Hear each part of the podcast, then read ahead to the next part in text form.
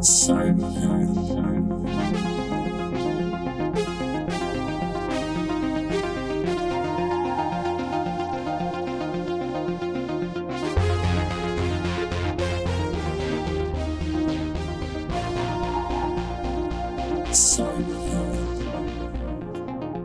Welkom bij alweer een nieuwe aflevering van Cyberhelden, de podcast waarin ik in gesprek ga met een gast die zich bezighoudt met de digitale dreiging. Mijn naam is Ronald Prins en deze keer ga ik in gesprek met een hele oude bekende voor mij, Paul Pols, over de afgelopen vrijdag aangekondigde tijdelijke wet op de inlichtingendiensten. Hartelijk welkom Paul, leuk dat je mijn gast wil zijn vandaag. Dankjewel, leuk om hier te zijn. En uh, ja, je werkte tot voor kort als uh, technisch secretaris bij de TIP, dus de Toetsingscommissie Inzetbevoegdheden, waar ik zelf ook voor gewerkt heb. En, uh, en voordat je bij die TIP naar binnen lokte, werkte je al bij Fox IT als pentester, red teamer, hoe noemde je dat toen? Ethical hacker. Ja. ethical hacker, oh ja, oké. Ja, alles ethical bij jou, hè. En, um, ja, en bij Fox deed je ook al wat bijzondere zaken. Zoals, ik kan me heel goed herinneren, je hebt de, de ethische commissie opgezet. En die was altijd een beetje mijn steun en toeverlaat bij uh, moeilijke vraagstukken over uh, kunnen we dit wel of niet doen. En dat is ook niet zo gek dat je dat gedaan hebt. Want behalve dat je een master hebt in cybersecurity en ook nog jurist bent, heb je ook nog toegepaste ethiek gestudeerd. Dus drie masters. Wat een hele bijzondere en unieke combinatie, hè? Ja, dat was. Uh verschillende interessegebieden eigenlijk. Uh, en wat dat betreft was uh, de tip natuurlijk ook een plek waar dat mooi terugkwam. Hè? Dus dan zowel vanuit technisch perspectief, uh, juridisch, maar ook die ethische blik. Ja, dat waren drie zaken. Je hoeft er niet lang over na te denken toen ik zei van kom je hierbij. Nee, zeker. Dus nou, en de facturen sprak toen ook echt aan. Dus nou, wat dat betreft was de keuze snel gemaakt. Ja. Nou, we, gaan het zo hebben over die, de nieuwe inlichtingenwet. Maar misschien kan je eerst gewoon eens vertellen hoe je het vond eigenlijk om bij, bij die tip te werken. Ja, het was echt een hele leuke club om te werken. Uh, dus uh, leuke, leuke collega's, maar ook inhoudelijk echt heel uitdagend. Um, ja, wat ik wel eens tegen mensen zeg. Uh, je mocht staatsgeheimen lezen de hele week. En dan aan het eind van de week mocht je er ook nog wat van vinden. en zo was het ook echt. En in die zin heeft de tip denk ik een, een belangrijke rol in ons systeem. waarbij die toch helpt om te bepalen waar die grens ergens ligt. en de balans tussen nationale veiligheid en individuele burgerlijke rechten en vrijheden. Ja, en, um, maar hoe, hoe is het nou om de hele dag met die staatsgeheimen te mogen omgaan? Ja, in een zekere zin ben je er denk ik aan. Uh, dus dat is op nou, zich hoe was, dan de, eerste, was dan de eerste week toen je er nog niet aan gewend was? Nou ja, de, de, de, ja, de eerste weken klapper je oren natuurlijk uh, wel een beetje. Um, dus uh, nou, dat was, was interessant. Ik werd ook meteen in het diepe gegooid, kan ik me herinneren. dat ik meteen smiddags mee mocht om ergens inhoudelijk mee te denken. Uh, dus wat dat betreft uh, ja, was het uh, wel gewoon meteen aan de slag. Um, ja, wat ik zeg, interessante tijd. Ja, ja vond ik zelf ook. En, maar je miste, je bent alweer gestopt ondertussen. Je hebt drieënhalf jaar gedaan. Klopt, ik heb drieënhalf jaar gedaan en ik ben nu over naar Scura, waar ik me meer bezig ga met de ransomware dreiging en bedrijven daar weerbaar tegen maken. Ook heel leuk, ja. je mist het niet meer, al die staatsgeheimen? Het was heel leuk om te doen. na een tijdje ben je ook gewoon wel klaar voor een, een nieuwe uitdaging. Uh, en natuurlijk als je bij de, bij de tip werkt uh, en de informatie waar je kennis van neemt, daar hoort toch ook altijd bij dat je ervan uit moet gaan dat andere inlichting en veiligheidsdiensten interesse in je hebben. Uh, en dat je daar altijd rekening mee moet houden met alles wat je doet. dus ook wat dat betreft. dus je gaat nog wat, wat soepeler om met je, met je iPhone bijvoorbeeld? Nou, nog, nog niet. Want ik denk dat ik daar voorlopig nog wel rekening mee moet blijven houden. Maar nou, het gaat ook natuurlijk wel een bepaalde druk vanuit. Als je er altijd rekening mee moet houden dat elke microfoon open staat, elke camera aanstaat ja, daar, eh, dat heeft toch een, eh, ook een zekere impact. Ja, ik zag je net binnenkomen in de studio. Toen jij die microfoons zag, toen stopte je onmiddellijk met praten. nou ja, dus dat eh, zal nog wel even, even zo gaan, denk ik. Ja, oké. Okay. Um, nou, dan gaan we even over de, de, de, nieuwe tijdelijke wet inlichting en veiligheidsdiensten hebben. En um, ja, ik, ik vind het belangrijk dat we een gesprek voeren. Um, om, om nou ja, uh, iedereen voor wie dit relevant vindt, waar we onze inlichting mee bezig zijn, om te snappen van ja, wat mogen ze nou precies? En zo'n wet, als je die leest, ja, daar kom je eigenlijk gewoon helemaal niet uit. Wat staat er nou precies en wat, uh, wat zit er allemaal achter? En ja, misschien dat we dat nu in dit gesprek naar boven kunnen krijgen. Wat, uh, nou, wat er ook tussendoor zal komen nog, is dat we alle twee ook meningen hebben. En die zijn niet altijd eenmaal hetzelfde. Maar we gaan er geen debat van maken. Oké. En, maar we proberen wel dat gesprek in ieder geval zodanig te doen, zodat een, een luisteraar ja, gewoon voor iets van oppikt van wat betekent die wet dan precies. Dat lijkt me een goede insteek. Hey, maar het kabinet die kondigde de wet aan met een, uh, met een tekst. Die ga ik even voorlezen. Nederland wordt in toenemende mate geconfronteerd met dreigingen in het cyberdomein. Bepaalde landen, zoals Rusland en China, voeren digitale aanvallen uit op Nederland en Nederlandse belangen om te spioneren, te beïnvloeden of te saboteren. Deze landen worden steeds actiever met hun aanvallen. En het gaat dan bijvoorbeeld over het stelen van gevoelige informatie of het saboteren van vitale infrastructuur, maar liefst. Dat maar liefst staat er niet. Deze landen maken voor hun cyberaanvallen gebruik van een digitale infrastructuur verspreid over de hele wereld. Zij wisselen hierbij ook voortdurend van positie. En deze cyberdreiging vereist daarom een snelle en effectieve inzet van bepaalde bevoegdheden en een dekkend waarborgenstelsel dat past bij de benodigde snelheid. Dus in die ene zin staat zelfs twee keer snelheid. Dus en effectief. En ja, uh, dus dat is blijkbaar uh, de dienst vindt dat ze nou niet snel kunnen handelen uh, zoals het nu gaat. Ja, zoals het er staat, uh, daar kan je ook niet op tegen zijn. Hè? Dus, uh, dus uh, nou, dat ben ik ook zeker niet. de vraag is natuurlijk wel, als dat de ambitie is, hoe verhoudt dat zich tot de huidige situatie? dus met name bijvoorbeeld dat element waar je het over hebt, snelheid. dat zie je ook wel vaak terugkomen bij de onderbouwing van waarom deze wet nodig zou zijn. maar dat ja, zou ik graag dan specifiek willen maken om te kijken van waar ontbreekt het dan nu aan die snelheid. Uh, omdat er bijvoorbeeld ook een uh, spoedprocedure is. Dus dat uh, betekent eigenlijk dat de tip dan niet vooraf toetst of een bepaalde bevoegdheid. Ja, misschien moeten we even één stapje terug voor, voor een aantal dingen die de diensten zouden willen doen. Die ingrijpen op mensen persoonlijke levenssfeer. Moeten ze eerst toestemming vragen aan die tip. Hè? Ja, zeker. Dus dan ja. geeft uiteindelijk de minister daarvoor toestemming. En dan kijkt de tip of dat rechtmatig is verleend. dus dan kijken ze naar de noodzaak. dan kijken ze naar de proportionaliteit, de subsidiariteit. Kan je het met minder ingrijpende middelen uh, misschien ook doen. En of de bevoegdheid zo gericht mogelijk wordt ingezet. Uh, de bedoeling is dat de tip daar vooraf naar kijkt. Dat is ook Europees rechtelijk uh, wat wenselijk is. Maar als er spoed is, dan kan je daar misschien niet op wachten. En dan kan je met toestemming van de minister de bevoegdheid alvast inzetten. En dan in zo'n geval kijkt de tip daar zo snel mogelijk achteraf alsnog naar. Ja. dus en, op die manier zit er natuurlijk al een clausule in. Dat als er echt iets met spoed moet gebeuren, dat het op zich gewoon kan. Ja, want als je het niet met spoed doet en, het moet gewoon uh, langs de tip, hoe lang ben je dan uh, onderweg voordat je een uh, toestemming hebt? Ja, de, de procedure bij de tip is zo dat ze twee keer per week beslissen over verzoeken. dus dan typisch als iets op maandag of dinsdag binnen zou komen, dan zou daar woensdag over beslist worden. En voor gevallen waar geen haast bij geboden is, uh, is dat denk ik prima. Uh, en als er meer haast is, nou ja, daar is die spoedprocedure voor. Ja, maar zou het kunnen dat de diensten denken, ja, maar uh, dan moeten we die spoed wel heel vaak gaan inzetten. En het is natuurlijk een soort echt een, het een noodgreep. Hè? Het is in die situaties waarbij je gewoon echt niet kan wachten op, op de tip. Dan mag je, hoef je alleen maar die toestemming, zelfs mondeling van de minister te hebben. Dat kan binnen een kwartier geregeld zijn. En dan kunnen ze losgaan. Maar dat kan je natuurlijk niet hebben als dat voor de helft van de aanvraag is. Nee, voor de helft van de, dan zou dat zeker niet werken. Um, even uit mijn hoofd, uh, op basis van het vorige jaarverslag van de TIP gaat het over 1 of 2 procent van de gevallen. Dus dat is echt nog ver verwijderd van 50 procent. Dus als de stelling zou zijn, er zou vaker een spoedsituatie zijn die snelle inzet van bevoegdheden zou vereisen. En dat zou misschien naar 3 of 4 of 5 procent moeten gaan. Dan is dat volgens mij nog uh, prima werkbaar. Ja, en um, maar we gaan straks inzoomen op die verschillende bevoegdheden. Maar een daarvan gaat om hacken. Um, en um, heb je dan nu van die... Ja, dat staat niet in het jaarverslag, dus ik kan het waarschijnlijk niet zeggen. Maar ik ga het toch even vragen.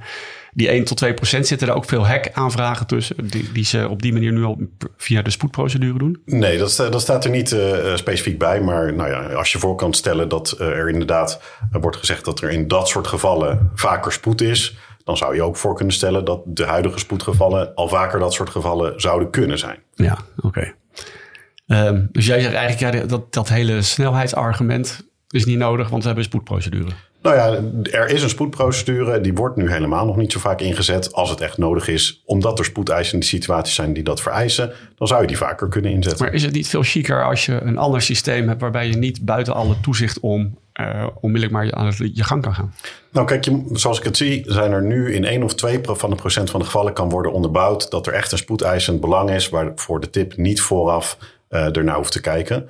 Uh, als je zegt dat het vaker nodig is, dan vind ik het nogal een flinke stap om te gaan naar, uh, naar misschien wel bijna 100% van dat soort gevallen die dan niet meer vooraf getoetst zouden worden. Daar zit nog wel echt een wereld van verschil tussen. Ja, oké. Okay. Um, zullen we eens gaan afpellen wat er uh, precies uh, in de wet staat? Uh, ik heb een heel rijtje met, met, met bevoegdheden waar ze iets mee willen. Maar misschien heb jij ook wel... wat, wat vind jij de meest ingrijpende? Ja, ik zou zeggen de twee dingen die er echt inhoudelijk voor de bevoegdheden uitspringen... dat zijn hacken en bulkinterceptie. Die toch wel een stuk ruimer geïnterpreteerd zullen worden in het kader van de nieuwe wet. Nou, laten we beginnen met hacken. Ja, en je wil dan weten wat verandert er? Ja. Nou ja, in sommige dingen uh, is het uh, denk ik wel een vooruitgang hoor, voor iedereen. Uh, dus bijvoorbeeld verkennen, het scannen, is iets wat nu ook via de tip gaat. een mapje. Ja, nou ja, dus dat, is, dat is een voorbeeld inderdaad. allerlei private partijen scannen de hele dag het internet af. Uh, voor de diensten geldt dat ze daarvoor langs de tip moeten. Dus dat is misschien uh, wat, uh, wat hoog belegd. En, en, dat scannen dat doet elke hacker eerst voordat hij gaat aanvallen. Want daardoor weet je waar kan ik op aanvallen. Precies, dus dat geeft je in ieder geval een idee van het oppervlakte en waar je mogelijk binnen zou kunnen dringen. En het kan ook helpen als de diensten dat al mogen doen. Want dan kunnen ze uiteindelijk, als ze een verzoek doen om ergens binnen te gaan dringen, beter uitleggen wat ze van plan zijn te gaan doen. Want dat is nu een van de knelpunten. omdat ze ook niet ehm, zomaar zelf zouden mogen scannen, kunnen ze niet in alle gevallen goed onderbouwen hoe ze ergens binnen zouden willen dringen. Dus dat, dit zou kunnen helpen om de verzoeken om daadwerkelijk binnen te dringen ook beter te onderbouwen. Ja, oké. Maar dat is uh, ja, uh, dan opvallend genoeg juist niet uh, wat er gaat gebeuren. Want ondanks dat die scanbevoegdheid lager wordt belegd en de diensthoofd daar zelf toestemming voor zou mogen geven, de tip dat niet meer hoeft te toetsen, um, is het idee dat de tip niet meer naar de technische risico's van de inzet zou kijken. En ook als er onbekende kwetsbaarheden worden ingezet om ergens binnen te dringen, uh, dan uh, zou dat niet vooraf meer uh, getoetst hoeven te worden naar de tip, waar okay, dat nu want, wel het geval is. Want wat is nu de huidige situatie rondom die technische risico's?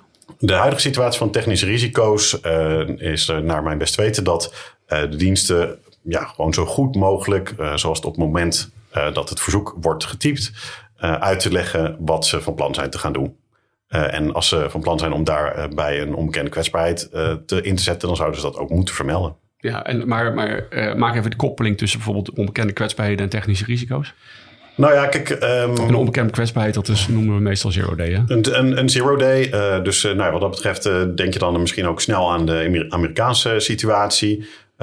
daar zijn een aantal jaren geleden een aantal zero days kwijtgeraakt. Die zijn terechtgekomen bij een, eh, een actor, Shadow Brokers. Uh, en die zijn er uiteindelijk mee aan de haal gegaan. Die hebben dat uh, gepubliceerd. Uh, ja, die, die kwetsbaarheid... Die, die de NRC... WannaCry en NotPetya als dank. Precies, dus dat ja. zijn de, de, de, de wormen die echt over het internet heen gingen... en best wel al een grote impact hadden. maar die kwetsbaarheden, daar hebben organisaties tot op de dag van vandaag last van... dat ja, die door iedereen nu vrij eenvoudig misbruikt kunnen, kunnen worden. Uh, ja, omdat die zero days uitgelekt zijn. Dus daar gaat wel ja, een bepaald risico van uit. En de vraag is natuurlijk, ja, op welk niveau zou iemand uh, mee moeten denken uh, om te beslissen of zo'n zero day in een concreet geval mag worden ingezet? Maar goed, ja, je haalt wel twee dingen door elkaar, denk ik. Want het feit dat die zero days gelekt zijn, heeft niks te maken met met die zero day op zich, of die gevaarlijk is of niet. Je, je beoordeelt nu of ze een bepaalde hacksituatie of dat technische risico's voor het slachtoffer of een derde kan opleveren. Uh, maar dat is heel wat anders dan dat mensen zero days laten slingeren op een machine waar die nooit had mogen staan.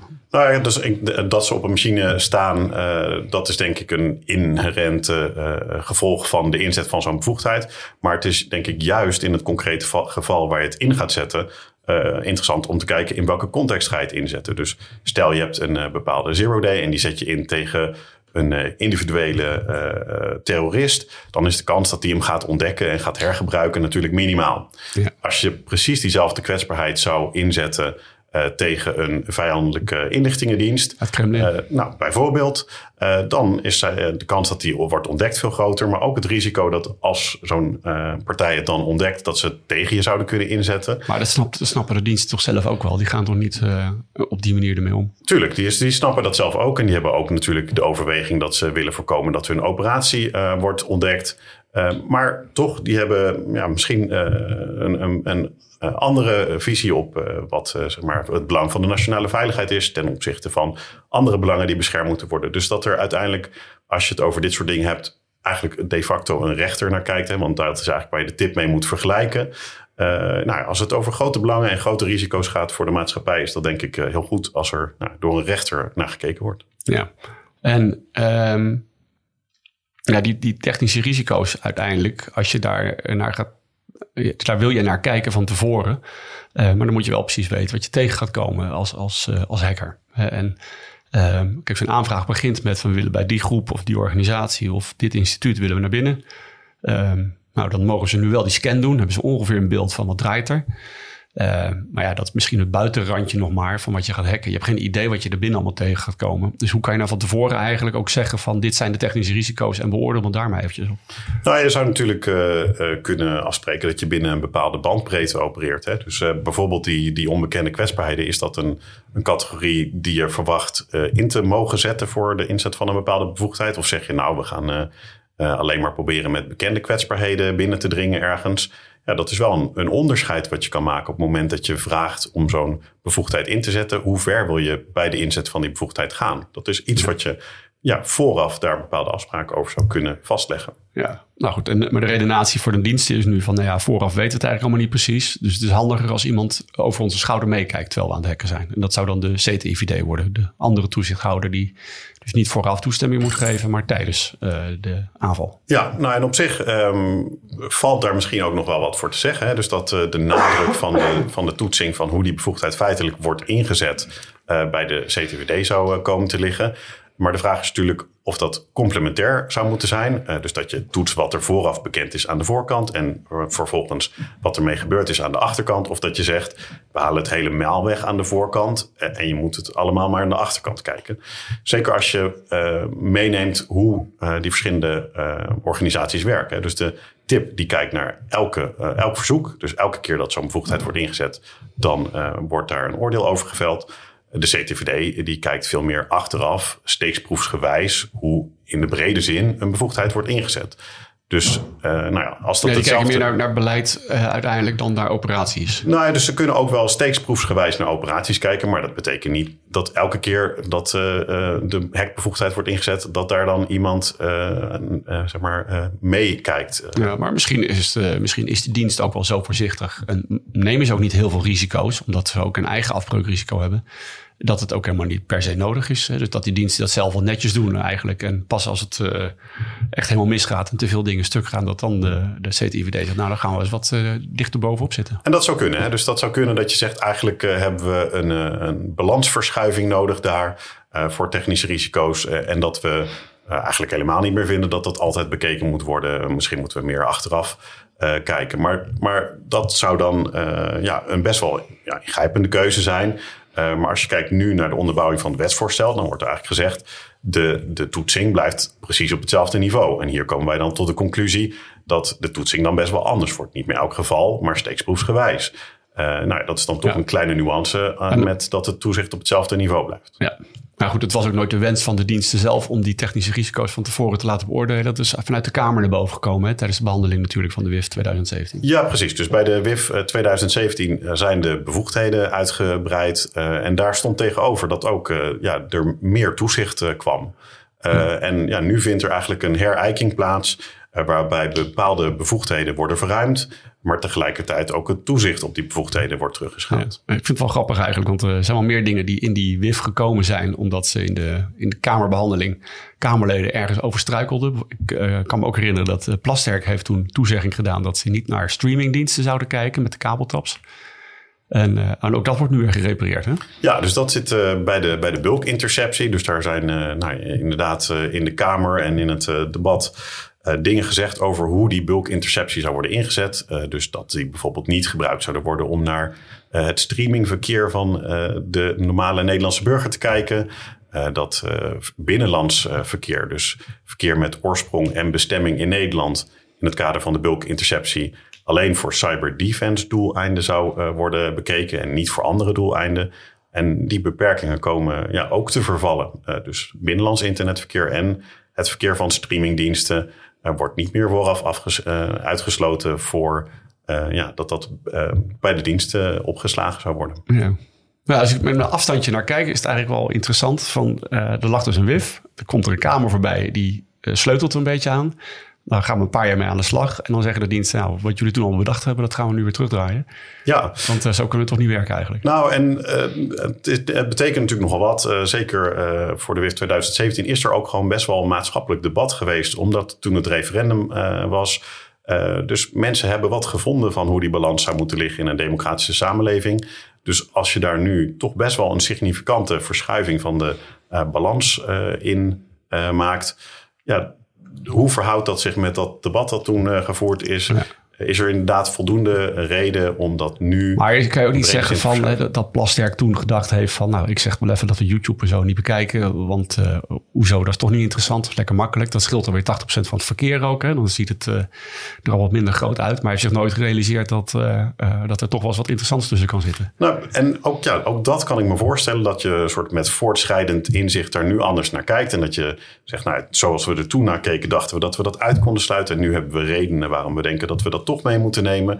Um, maar nou, het, het, betekent nogal wat. Het is een flinke verschuiving. En nou, om dat dan in een uh, ja, tussen aanhalingstekens tijdelijke wet uh, voor een specifiek doeleinde, wat eigenlijk uh, toch wel wat bredere gevolgen heeft, te plaatsen. Ja, ik denk dat je beter dan gewoon naar de hele herijking van de WIF 2017 had kunnen kijken. In plaats van nu een, een soort noodwet een noodgreep. Nou ja, maar blijkbaar zitten de diensten hoog en willen ze niet op die, de nieuwe WIF 2023 wachten. Zeggen ze, dit moet nu alvast gebeuren. Ja, dus dat is eigenlijk eh, wat er gebeurt. Hè. Dus, uh, dus omdat uh, dat proces van de WIF uh, ja, opnieuw bekijken en wat, hoe dat in bredere zin zou moeten worden aangepakt, omdat dat niet snel genoeg gaat, komt er nu dus een, een ja, spoedwet, zal ik het maar even noemen. En het, die ja, toch wel een brede verschuiving van de balans teweeg brengt. Ja ja. Uh, nou, laten we daar nog even induiken dan, want uh, we gingen eigenlijk het rijtje af, maar uh, af en toe komt er wat voorbij. Uh, het hacken, jij zei het andere was de bulk-interceptie, was voor jou een belangrijk punt. Ja, zeker. Dus bij de bulk-interceptie komt er bijvoorbeeld een, een nieuwe bevoegdheid, het verkennen. dus dat betekent dat er nou ja, de mogelijkheid komt om een kabel te bekijken, om te zien of daar iets interessants op te vinden is. Uh, als je kijkt naar de WIF 2017, dan was het beeld eigenlijk meer dat de diensten al best wel een goed een idee hadden waar ze naar op zoek waren. Het kabeltje naar Syrië. En die wilden ze tappen. Nou, dat wordt nu eigenlijk uh, ja, omgedraaid. Uh, er komt een ja, ze hoopten denk ik dat de providers wel wisten wat de touwtjes waren die naar Syrië gingen. Maar nu blijkt misschien anders. Misschien eh, blijkt de praktijk anders, maar het eh, gevolg is dus dat uh, je een willekeurige kabel zou kunnen nemen om daarop te gaan kijken of er iets interessants op te vinden is. En daarbij komt de eis dat dat zo gericht mogelijk plaats zou moeten vinden, wat een van de criteria ja. was voor de inzet van deze bevoegdheid, komt daar helemaal mee te vervallen. Ja, maar dat kan natuurlijk ook niet. Nou ja, zo gericht mogelijk is natuurlijk wat dat betreft een, een open term. dus je uh, moet die bevoegdheid. Uh, maar je kan ook zeggen, ja, zo gericht mogelijk, zoals in de geïntegreerde aanwijzing staat. Dus we kijken eh, binnen met die bril op, kijken we naar touwtjes en gaan we zitten zoeken van, zit er wat tussen, wat helpt ons in die, om onze taken te doen. Ja, uh, dat, uh, dat zou een uh, perspectief zijn. maar het feit is dus wel dat daarmee de, de eis dat het ja, gericht moet zijn, of zo gericht mogelijk, daarmee voor die verkennende bevoegdheid helemaal komt te vervallen. Maar het is ook zo dat dit dan voor bijzondere ambtenaren is, die verder ook zich niet in het inlichtingendomein bevinden, die alleen maar eigenlijk meer technisch bezig zijn om te kijken, ja, wat komen we nou eigenlijk tegen op die touwtjes? En dat alles wat ze erop zien, zal ook niet verder het proces ingaan. Nou ja, dus daar is denk ik nog wel interessant om te kijken naar de, naar de rijkwijde van de wet. Want uh, die is natuurlijk helemaal ingegeven door de cyberdreiging. Maar als ik uh, het goed, uh, goed lees, de memorie van toelichting, dan is het idee dat als je deze bevoegdheid in zou zetten van bulkinterceptie voor dit doeleinde, dus dit is de reden waarom je die tab mag plaatsen op het internetverkeer, dat je hem vervolgens wel voor elk ander doel dat de dienst heeft ook mag inzetten. Dus daardoor heeft uh, deze wet opeens een veel breder gevolg. Omdat ja, ja. die bulkinterceptie dan feitelijk niet alleen maar wordt gebruikt voor cyberdefense ten opzichte van deze specifieke landen, maar voor elk doel van de diensten gebruikt zou kunnen worden. Jij, jij zegt dus, uh, uh, ja, ze, ze, gaan zoeken naar nou ja, wat ze nu steeds China en Rusland noemen als offensieve cyberlanden. Uh, met dat in hun achterhoofd gaan ze alle kabels af, maken ze een mooie database wat ze allemaal tegenkomen. En als ze dan later denken, ja, maar dit is helemaal geen cyberonderzoek, maar uh, wel interessant, we weten nu waar het zit, dan mogen ze dat ook gebruiken, die kennis. Ja, dan mag het dus ook voor, voor andere doelen inderdaad ingezet worden. En dat betekent toch wel dat de bulk-interceptiebevoegdheid eigenlijk de facto natuurlijk ook breder ingezet wordt voor andere onderzoeksdoeleinden van de dienst, die je niet zou verwachten als je kijkt naar de titel van de wet. Ja, maar die bulk interceptie mogen ze nu ook doen. Dat gaat er nu alleen om dat ze weten te vinden op welke touwtjes ze wat kunnen vinden.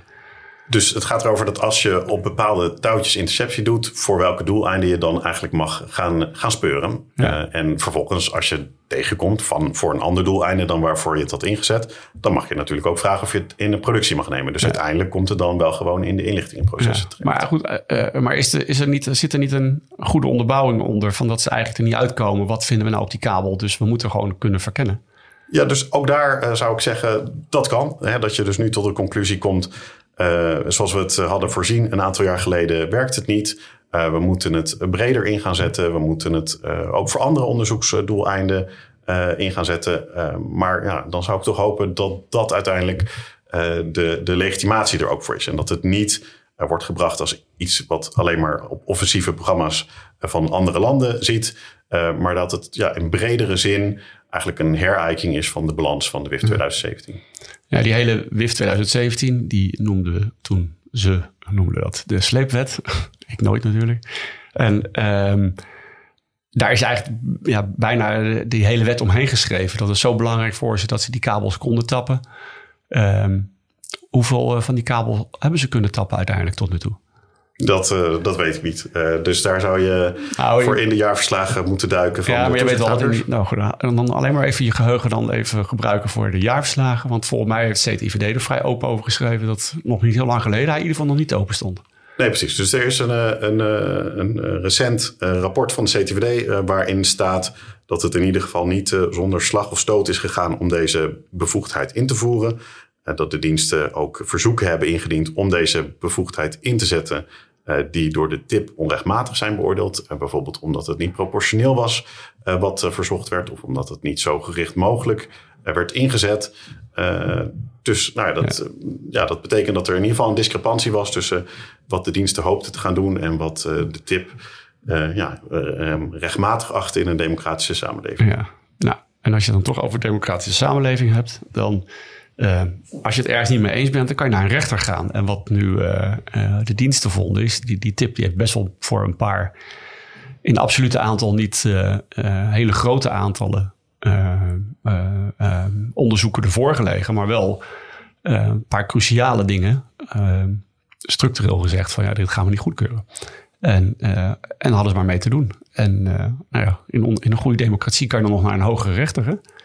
Ja, dus, uh, dus wat dat betreft uh, lijkt dat me een, uh, een prima insteek. Hè? De scheiding van de machten. Uiteindelijk wil je dat een rechter of een daaraan gelijkgestelde college daar uiteindelijk over oordeelt. de tip is eigenlijk zo'n soort college. Dus daar zitten mensen die rechter zijn geweest en met zo'n soort perspectief ook naar de verzoeken kijken. er is denk ik niks op tegen dat daar een hoger beroep voor open staat. En dat je uiteindelijk naar de, naar de hoogste bestuursrechter in dit geval zou gaan bij de Raad van State. Uh, om een uiteindelijk oordeel te krijgen. Dus uh, wat dat betreft uh, is dat denk ik een prima mogelijkheid. Wat wel opvallend is als je kijkt naar dit wetvoorstel, is dat het een eenzijdige vorm van hoger beroep is. dus die mogelijkheid om in hoger beroep te gaan, is er alleen voor de ministers en voor de diensten. Uh, er is niet iemand die opkomt voor uh, de belangen van de burger uh, en die daardoor mogelijk geraakt zou worden. Maar zie je daar een constructie voor dan? Want je, het is natuurlijk allemaal geheim werk, dus je kan ook niet publiek maken wat nou jullie uitspraken bij de tip waren. ja, dus nou, in, in sommige andere landen hebben ze dat, hebben ze dat opgelost. bijvoorbeeld in Zweden, daar heb je iemand, een oud rechter of een oud advocaat, die eigenlijk opkomt voor de burgerlijke rechten en vrijheden. Uh, en die vanuit dat perspectief ook uh, zou uh, kunnen beslissen om in hoger beroep te gaan in zo'n soort geval. dus dan ja, heb je meer balans in dat hoger beroep. Dat niet alleen maar in de gevallen waar ja, de diensten vinden dat de tip verkeerd heeft geoordeeld, het wordt voorgelegd aan de hogere rechter. Want dan is het eigenlijk ja, wat dat betreft een soort herkansingsmogelijkheid. Ja, ja, nee, heb je ja kan je krijgen. Precies, en dat ja, is één kant op. Ja. En uh, maar dat worden wel interessante uh, zittingen dan om uh, bij te gaan zitten. Dat, uh, dat zou natuurlijk super interessant zijn. Dan zou ik zeker ook gaan. Ehm, maar helaas moet ik je teleurstellen. want dat zijn geheime zittingen. En wat, ja, wat dat betreft ook wel opvallend is, is dat de vonnissen ook geheim zijn. dus ja, uiteindelijk wordt daar bij die hoogste rechter bepaald waar die lijn wordt gelegd. en ja, hoe de balans tussen nationale veiligheid en burgerlijke rechten en vrijheden in Nederland is. Uh, maar die vonnissen, uh, die zijn uiteindelijk ook geheim. En Volgens mij Ja, zit er dat is niet... niet anders dan wat de tip... eh, die, die maakt ook niet bekend wat ze wel niet goedkeuren. Nee, niet in individuele gevallen. eh, maar die schrijven uiteindelijk wel als ze echt bepaalde begrippen op een bepaalde manier uitleggen. En dat heeft rechtsgevolgen. Dan schrijven ze daar of een brief over naar de Tweede Kamer. eh, bijvoorbeeld in combinatie met de CTVD, een rechtseenheidbrief. Eh, of ze zetten in het jaarverslag hoe ze eh, bepaalde eh, zaken interpreteren. Eh, zodat mensen wel weten hoe dat- wordt het recht in mijn dat kan land de Raad van uitgelegd. State ook al gaan doen? Dat zou de Raad van State kunnen doen. Ik denk niet eh, dat dat, dat daarin voorzien is. Want dat heb ik nergens teruggelezen in de memorie van toelichting. En daar staat wel dat iedereen gehouden is om de vonnissen en wat daar besproken wordt geheim te houden. Dus ik denk eigenlijk dat die mogelijkheid wordt uitgesloten. Maar het zou wat dat betreft, als dat hoger beroep ja, twee kanten op zou kunnen gaan. en de vonnissen, of in ieder geval de hoofdlijnen daarvan en hoe het recht daardoor verandert, als dat openbaar zou worden, dan zouden dat wat mij betreft twee grote verbeteringen zijn ten opzichte van het huidige voorstel. Oké. Ehm, nou, wat viel jou... eh, ik ga gauw jou vragen. Wat viel, viel je verder nog zelf eh, meer op? Nou, ehm, verschillende zaken. Ik denk ehm, misschien een inhoudelijk punt en een meer processueel eh, punt. Dus verder viel mij in de memorie van toelichting op dat er een kopje stond strategische operaties. Eh, dat is de inzet van middelen gericht op het vergaren van kennis en het ontwikkelen van mogelijkheden ten behoeve van toekomstige inzet van middelen, waarbij de inzet ook gericht kan zijn op non-targets. Wat moet je daaronder verstaan? Uiteindelijk eh, over die strategische operaties staan er vier zinnen. Ehm, Ik heb er al een beeld bij hoor. Wat is jouw beeld? Ja, ik weet niet of ik dat hardop moet zeggen. ja. Maar het is iets, eh, ze willen nu iets doen waar ze in de toekomst wel gebruik van kunnen maken. Ja, zo, eh, zo, zoiets staat daar. Maar dit is nou ja, zo'n typisch eh, eigenlijk eh, voorbeeld. Ja, dat, dat kan best wel breed worden uitgelegd. Maar je, uiteindelijk. je zegt, ik zie dit in de memorie staan, maar is het ook vertaald in een wetsartikel dan? Nou, het, het- ik denk dat je het moet lezen in het, in het hackartikel. Dus dat er wordt gezegd, het hackartikel mag ook worden ingezet op dit soort partijen.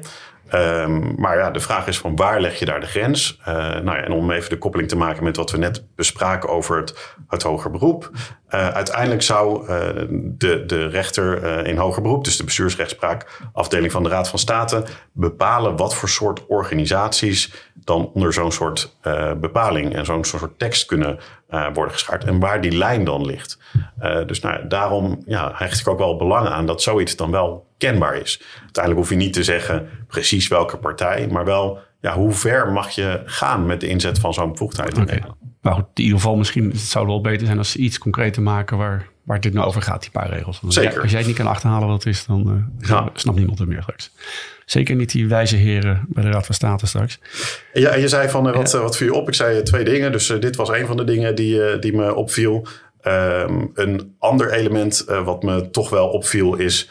eh, ja, gaat, dat gaat eigenlijk over de informatiedeling tussen de TIP en de CTVD. Eh, die voeren nu al geregeld overleg. Ik De CTVD is dus de andere toezichthouder, ja, die, dat is, die de, dat is tijdens en achteraf. achteraf. Hè? En eh, de, in het wetsvoorstel zouden er best wel wat taken eigenlijk die nu bij de TIP belegd zijn, naar toezicht achteraf gaan. Dus naar de CTVD toe gaan. En wat ja, toch wel een beetje kenmerkend is voor, voor deze wet en de balans in deze wet, is dat er ja, een significante restrictie plaatsvindt van in hoeverre eh, de TIP en de CTVD met elkaar kunnen samenwerken. Wat, dus- Hoe moet ik dat nu zien dan? De, de tippen CTIVD die bellen de hele dag met elkaar? Nou, niet de hele dag, eh, maar daar vindt geregeld ja, op ambtelijk en op het niveau van de commissies overleg met elkaar plaats. En dat is ook van belang, want uiteindelijk moeten zij het recht uitleggen.